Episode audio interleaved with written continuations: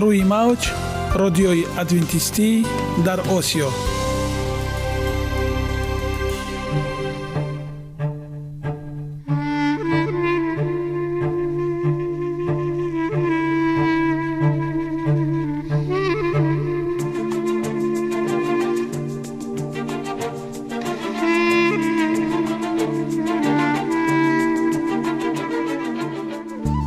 با عرض سلام به شما شنوندگان عزیز. برای سعادتمندی و خوشنودی شما آغازگر برنامه امروزمان می شویم.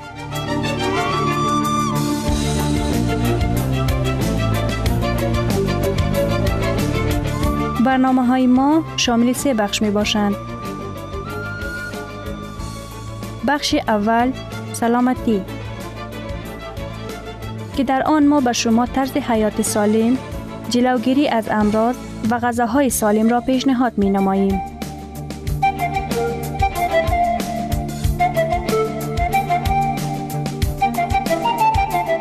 بخش دوم.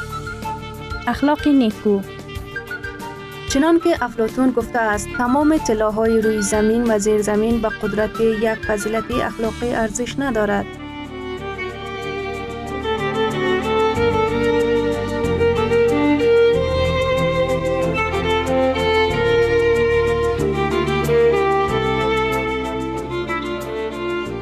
بخش سوم. نوری معرفت. رازهای نهانی نبوت ها در کتاب مقدس.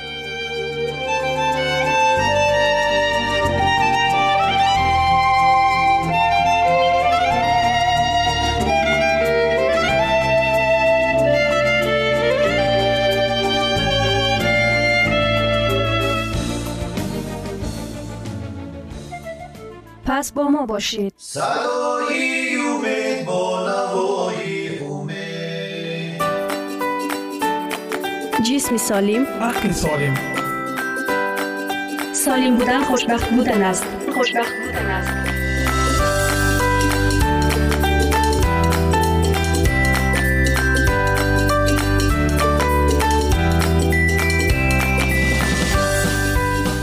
فضیلت سلامتی جان است. سلامتی فضیلتی بدن است. تندرستی ҳам барои шахсе ки онро истифода мебарад ва ҳам барои дигарон чизи олист тандурустӣ аз тилло арзишмандтар аст. Саломатӣ то ба ҳол аз ҳама неъматҳои дигари зиндагӣ болотар аст ки гадои воқеан солим аз шоҳи бемор хушбахттар аст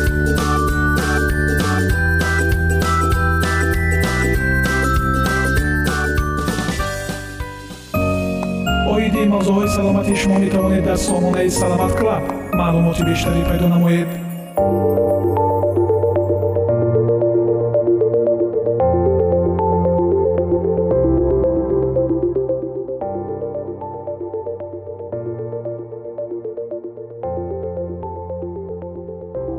ترایگلیسیرید ها در یک نگاه اجمالی ترایگلیسیرید ها به همراه چربی حیوانات تولید می شوند و در کبد از کالری اضافی تولید می شوند. سطوح بالای ترایگلیسیرید ها یک عامل برای مرض شرايین کرونری می باشد. این خطر با عوامل مانند فشار خون بالا، دیابت، چاقی و سی در خانواده بیشتر می شود. معمولا ترایگلیسیرید ها توسط فاکتورهای سبک زندگی می تواند به حد نرمال برسند. خوش آمدید به برنامه صحی امروز ما برای بسیاری از ما یادآوری حتی عوامل اصلی تاثیرگذار بر سلامتی و خصوصا سطح مطلوب آن کاملا یک تکلیف است ممکن است فکر کنیم که این وظیفه دکتر ماست و به نوع این درست است. همه ما نمی توانیم دکتر باشیم و به خصوص نمی توانیم دکتر خودمان باشیم با این وجود با صبر و پشتکار می توانیم درک خود را از شاخص های اصلی سلامت و مرض گسترش دهیم. ما امروز موضوعی را باز خواهیم کرد که توسط متخصصان بسیار مهم تلقی می شود اما توسط افراد عام کاملا مفعول مانده است. ترایگلیسراید بسیاری از ما می دانیم که کلسترول تام کلسترول HDL یا کلسترول خوب و کلسترول LDL یا کلسترول بعد از نظر مرض شرايین کرونری مهم هستند. بعضی اوقات ما از افرادی که میزان زیادی ترایگلیسراید در خون آنها وجود دارد می شنویم آیا این به اندازه کلسترول بالا اهمیت دارد؟ مثل همیشه شنیدن آنچه می توانیم در مورد جنبه های مختلف صحت بگوییم بسیار جالب است. بیایید با ساده ترین اطلاعات شروع کنیم. تریگلیسیرید ها نوع چربی هستند که در جریان خون منتقل می شوند. غذاهایی که هر روز می خوریم می تواند عامل اصلی تریگلیسیرید های زیاد باشد. و حد که خون بعد از یک وعده غذایی بزرگ تقریبا می تواند شیرمانند شود و خصوص اگر پر از غذاهای تریگلیسیرید باشد این همچنین توضیح می دهد که چرا از افرادی که برای آزمایش میزان تریگلیسیرید خون انجام می دهند خواسته شده است که یک شب قبل غذا نخورند تا آزمایش دقیق انجام شود. در اینجا برخی از مواد غذایی با محتوی بالای تریگلیسیرید آورده شده است. گوشت خوک چربی گوشت خوک آیا واقعا نیاز است به کسی گفته شود که در روزهای ما از گوشت خوک پرهیز کند؟ این چیزی نیست جز چربی خوک و این روشی است که بدن آن را می بیند کره کره را نباید جایگزین مناسب دانست. از نظر چربی اشباه بیشتری نسبت به گوشت خوک دارد. گوشت پرچرب بسیاری از افراد فکر می کنند گوشت منبع خوبی از پروتین است اما با چربی های موجود در آن توجه نمی کنند سالامی، سوسیس، بیکن و تمام گوشت های تهیه شده می تواند در افزایش سطح بالاتر تریگلیسیرید نقش داشته باشد. شیر کامل، پنیر، قیماق و قیماق ترش و اینها ممکن تم و ترکیب زیاد اضافه کنند اما می توانند سطح چربی خون را نیز تحت تاثیر منفی قرار دهند. اما درک این نکته مهم است که تریگلیسیرید در بدن نیز ساخته می شود. وقتی کبد کالری اضافی را چربی ها، پروتین ها و کربوهیدرات های به تریگلیسیرید تبدیل می کند آنها توسط بدن به عنوان منبع انرژی استفاده می شوند. بنابراین سبزیجات نشاسته‌ای، نوشیدنی های پرقند، دسرهای شیرین و چرب، الکل، حتی جوس میوه ها را می تواند به وسیله بدن process شده تا به میزان زیاد تریگلیسیرید کمک کند.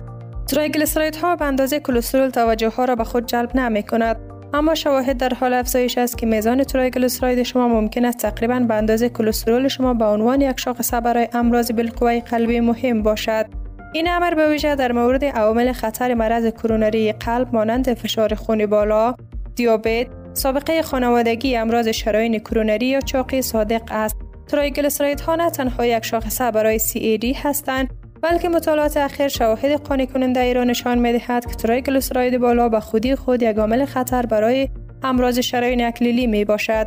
محققان در دنمارک نشان داده اند که تریگلیسیرید های بالا در زنانی که به یسگی رسیده اند خطر ابتلا به CAD را گسترش می دهد. این زنان پنج برابر بیشتر از زنان بدون این عوامل خطر حمله قلبی یا سکته مغزی را داشتند. زنان پرخطر دور کمر حداقل 90 سانتی متر و سطح تریگلیسیرید 128 میلی گرم در دیسیلیتر یا بیشتر داشتند. یک مطالعه دیگر نشان داد که تریگلیسیرید به میزان متوسط افزایش یافته برای سلامتی شما می تواند مضر باشد در صورتی که دارای سابقه خانوادگی قوی CAD باشید. دانستن اعداد مربوط به سلامتیتان مهم است. مقدار توصیه شده شما کمتر از 150 میلی گرم در دیسیلیتر می باشد. بین 150 تا 199 میلی گرم در روز به عنوان مرز بالا در نظر گرفته می شود. بیش از 200 میلی گرم پر دسیلیتر بالا محسوب می شود. یک خبر خوب وجود دارد. در بسیاری از موارد تریگلیسیرید بالا می تواند از طریق تغییر در شیوه زندگی بدون ادویه کاهش یابد.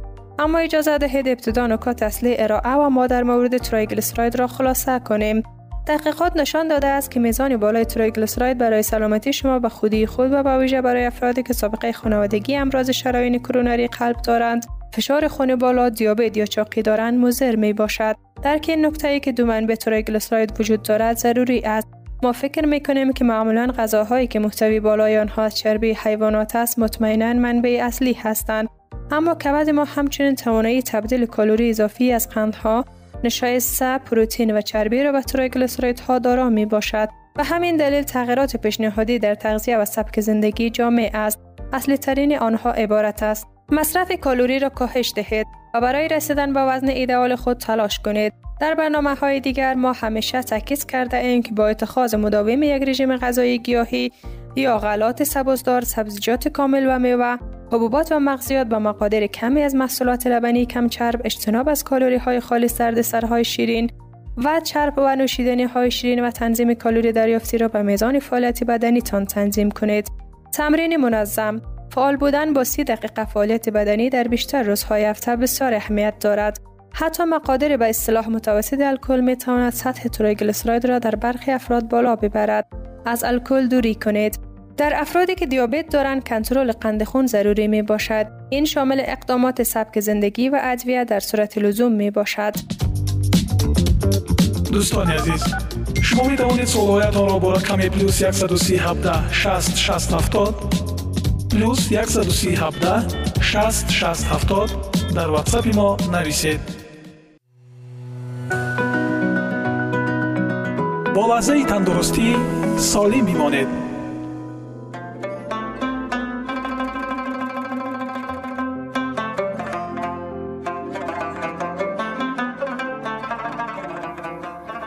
سلام و وقت بخیر. خدمت تمام شنوندگان عزیز برنامه لحظه تفکر. خوبان من سلسله برنامه های لحظه تفکر گرفته شده از کتاب لطفا گزفن نباشید. اثری از محمود نامنی می باشد دوستان عزیز من این کتاب را با عشق برای شما می خوانم قسمی که از نام برنامه ما واضح است لحظه تفکر امیدوارم این سلسله برنامه ها شما را به لحظه تفکر وادارد. به گفته بزرگ مرد تاریخ یک ساعت تفکر بهتر است از هفتاد سال عبادت. پس ارزش فکر کردن بس بالاست. این فکر است که ما را به قله های موفقیت می برد و رشد می دهد و ذهن ما را باز می کند و جهان پیرامون را برای ما واضح می سازد. تقاضای من از شما این است که هر برنامه را به دقت گوش دهید و به آن فکر کنید و اگر قسمتی و یا متنی بر دلتان نشست آن را یادداشت کنید و بارها و بارها تکرار کرده و به آن فکر کنید به امید آن که دست در دست هم دهیم و انسانهای بسازیم تا در فرداهای آتی لبخند را بر لبان خلق و خدا بنشانند و دست افتاده ای را بگیرند که همین دلخوشی ما را بس اما به فرموده دانای دلبند دکتر علی شریعتی این تمام چیزی است که می توانستیم نه تمام چیزی است که می خواستیم برایتان دل عاشق ذهن جستجوگر روح استیانگر نگاه پرهزگر و زبان پرسشگر می طلبم. اینک به برنامه امروزی لحظه تفکر گوش فرا دهید.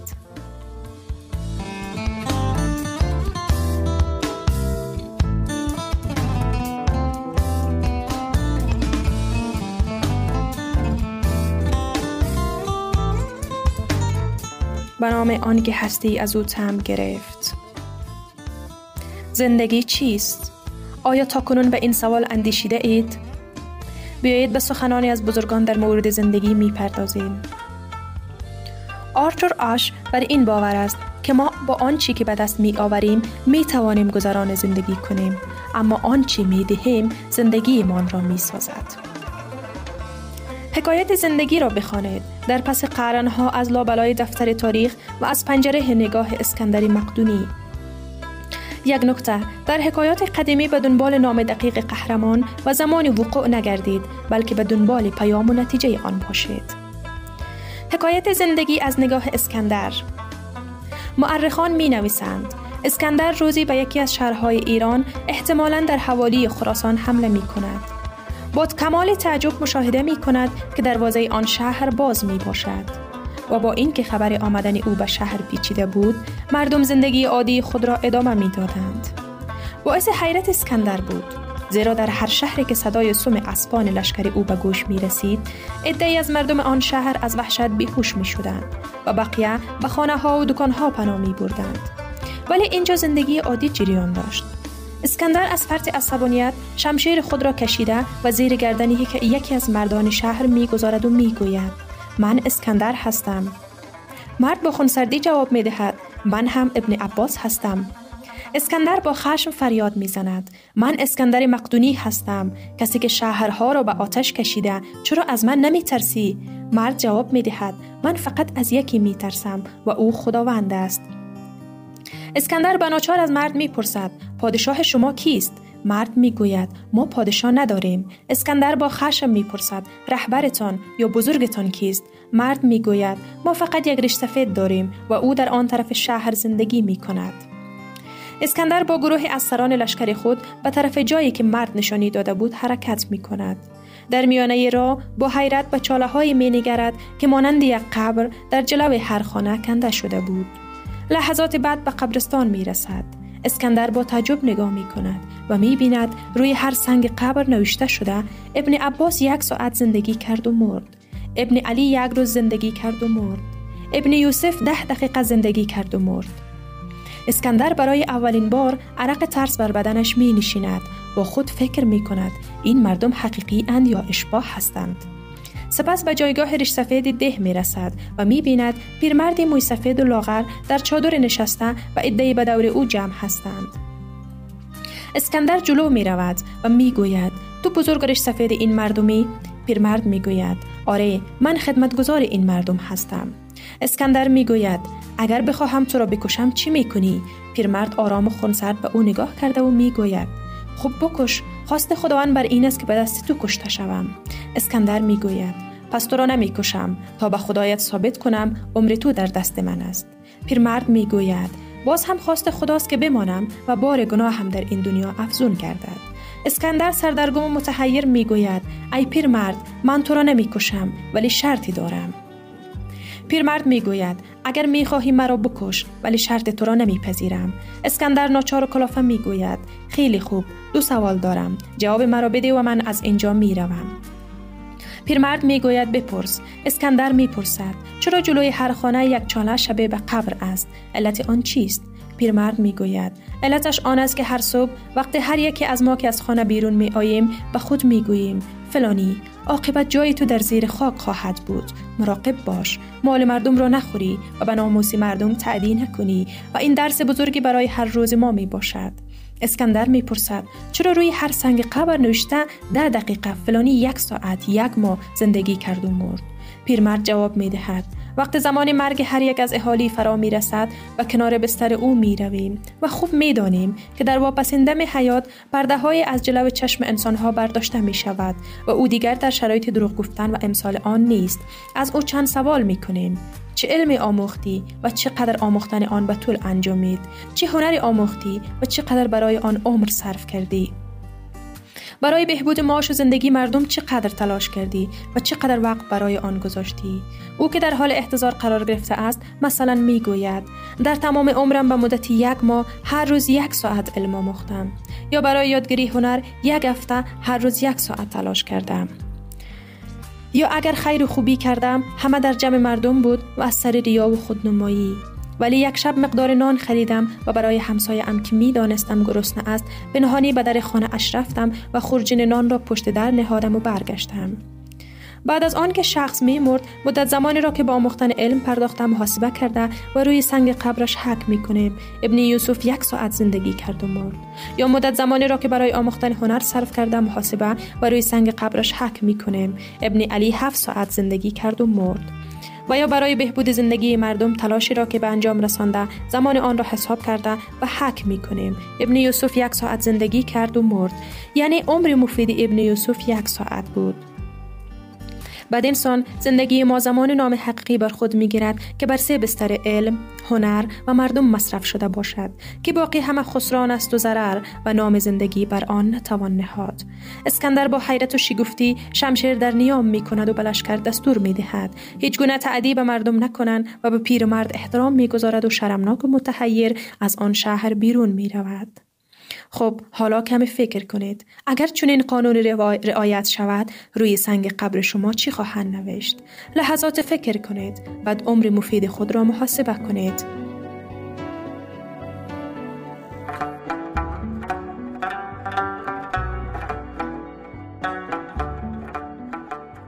گرامی ترین ارزش خانوادگی اخلاقی نیکوست و همانا با ارزشمندترین بنیازی عقل است.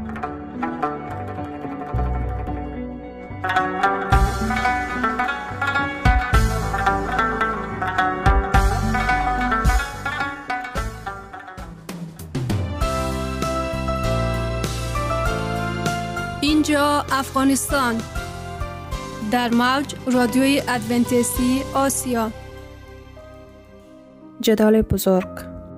ایلن جی وایت 1911 اطلاعات درباره مرور کلی. این کتاب الکترونیکی توسط Ellen G. White Estate ارائه شده است. در مجموعه بزرگتر کتاب های آنلاین رایگان در وبسایت ایلن جی وایت استید گنجانیده شده است. کتاب محاربه بزرگ فصل چهارم والدنس ها در میان ظلمتی که در طول دوره طولانی برتری پاپ بر زمین ایجاد شده بود نور حقیقت را نمی‌توان به طور کامل خاموش کرد در هر عصر شاهدانی برای خدا وجود داشتند مردانی که به مسیح به عنوان تنها واسطه بین خدا و انسان ایمان داشتند که کتاب مقدس را تنها قانون زندگی می دانستند و سبت واقعی را مقدس می دانستند. آیندگان هرگز نخواهند فهمید که دنیا چقدر به این مردان مدیون است. آنها را بدعت گذار می خواندند. انگیزه هایشان را مورد اعتراض قرار می دادند. شخصیت هایشان را توهین می کردند. نوشته هایشان را سرکوب نبوده و نادرست معرفی می کردند. با این حال آنها محکم ایستادند و از عصر به عصر دیگر ایمان خود را به پاکی آن به عنوان میراث مقدس برای نسلهای آینده حفظ کردند. تاریخ قوم خدا در دوران تاریکی که پس از برتری روم به دنبال داشت در بهشت نوشته شده است اما آنها جایگاه کمی در سوابق بشری دارند آثار کمی از وجود آنها می توان یافت مگر در اتهامات جفاگرانشان. سیاست روم این بود که هر اثری از مخالفت را از آموزه ها یا احکام خود محو کند. او به دنبال نابودی هر چیز بدعتی چی اشخاص و چی نوشته ها بود. ابراز تردید یا سوالاتی در مورد اقتدار پاپ برای از دست دادن زندگی ثروتمندان یا فقیر بالا یا پایین کافی بود. روم همچنین تلاش کرد تا تمام سابقه ظلم خود نسبت به مخالفان را از بین ببرد. شوراهای پاپی تشکیل کردند که کتاب ها و نوشته هایی که حاوی این گونه سوابق است باید به آتش سپرده شود. قبل از اختراع چاپ تعداد کتاب ها کم بود و شکلی که برای نگهداری مناسب نبود. بنابراین چیزی برای جلوگیری از انجام هدف رومیگرایان وجود نداشت. هیچ کلیسایی در محدوده صلاحیت رومی برای مدت طولانی در بهرهمندی از آزادی وجدان بدون مزاحمت باقی نمانده بود. و محض اینکه پاپ قدرت را به دست آورد او دستانش را دراز کرد تا همه کسانی را که از اعتراف به قدرت او خودداری می کردند در هم بشکند و کلیساها یکی پس از دیگری تسلیم فرمانروایی او شدند. در بریتانیای کبیر مسیحیت بدوی خیلی زود ریشه دوانده بود. انجیل دریافت شده توسط بریتانیایی ها در قرون اول در آن زمان توسط ارتداد رومی ها خراب نشده بود.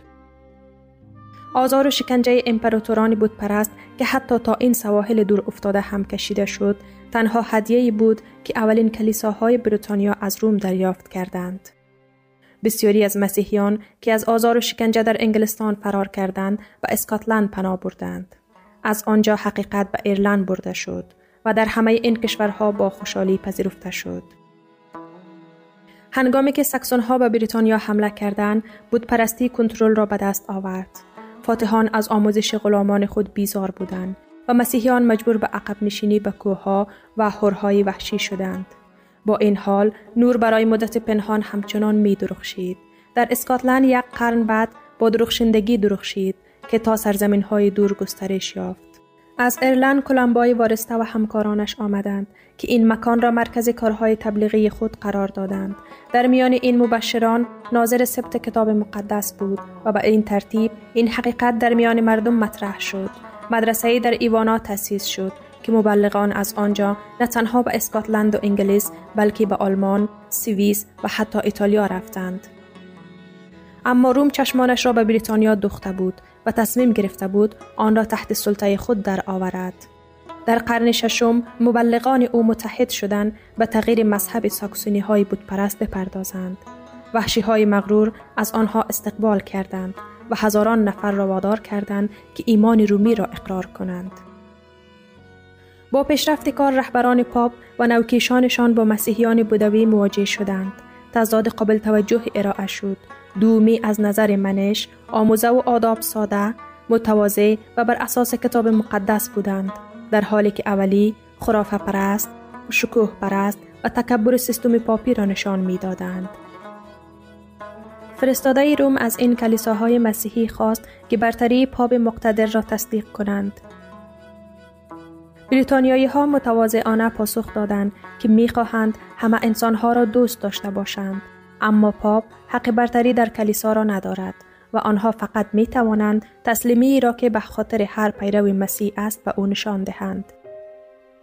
تلاش های مکرر برای تضمین وفاداری آنها به روم انجام شد اما این مسیحیان فروتن که از غرور فرستادگان او شگفت زده شده بودند با قاطیت پاسخ دادند که استاد دیگری جز مسیح را نمی شناسند.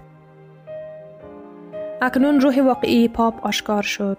رهبری رومی گفت اگر برادران را که برای شما صلح می آورند نپذیرید دشمنان را خواهید پذیرفت که برای شما جنگ خواهند آورد.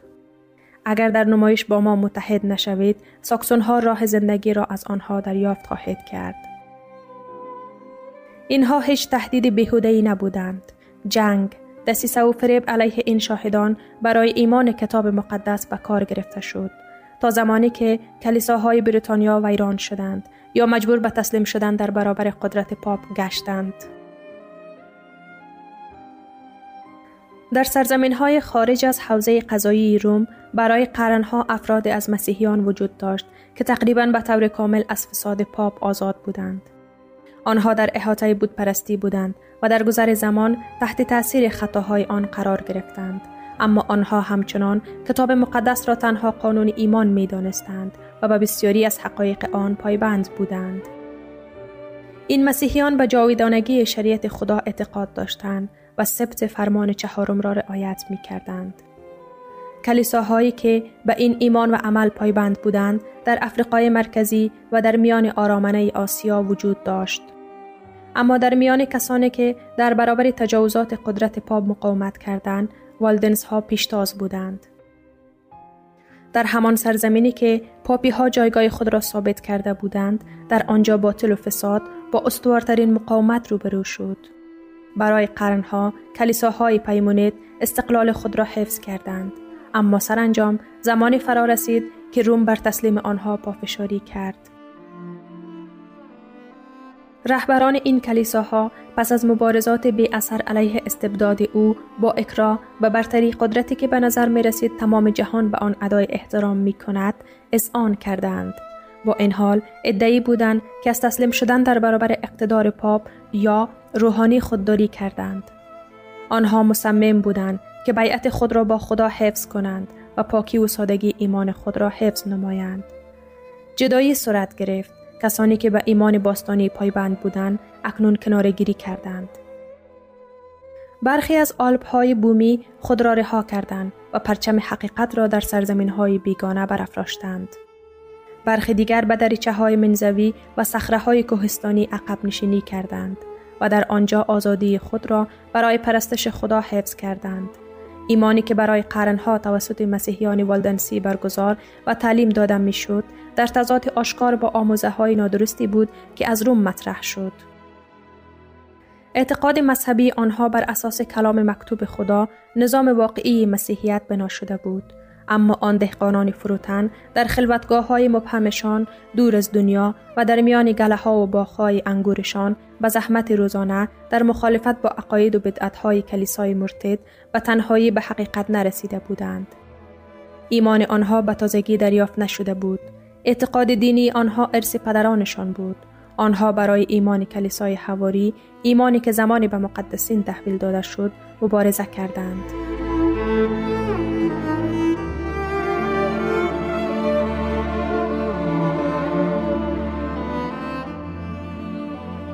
شنوندگان عزیز در لحظات آخری برنامه قرار داریم. برای شما از بارگاه منان صحتمندی و تندرستی اخلاق نیکو نور و معرفت الهی خواهانیم. تا برنامه دیگر شما را به الله پاک میسپاریم.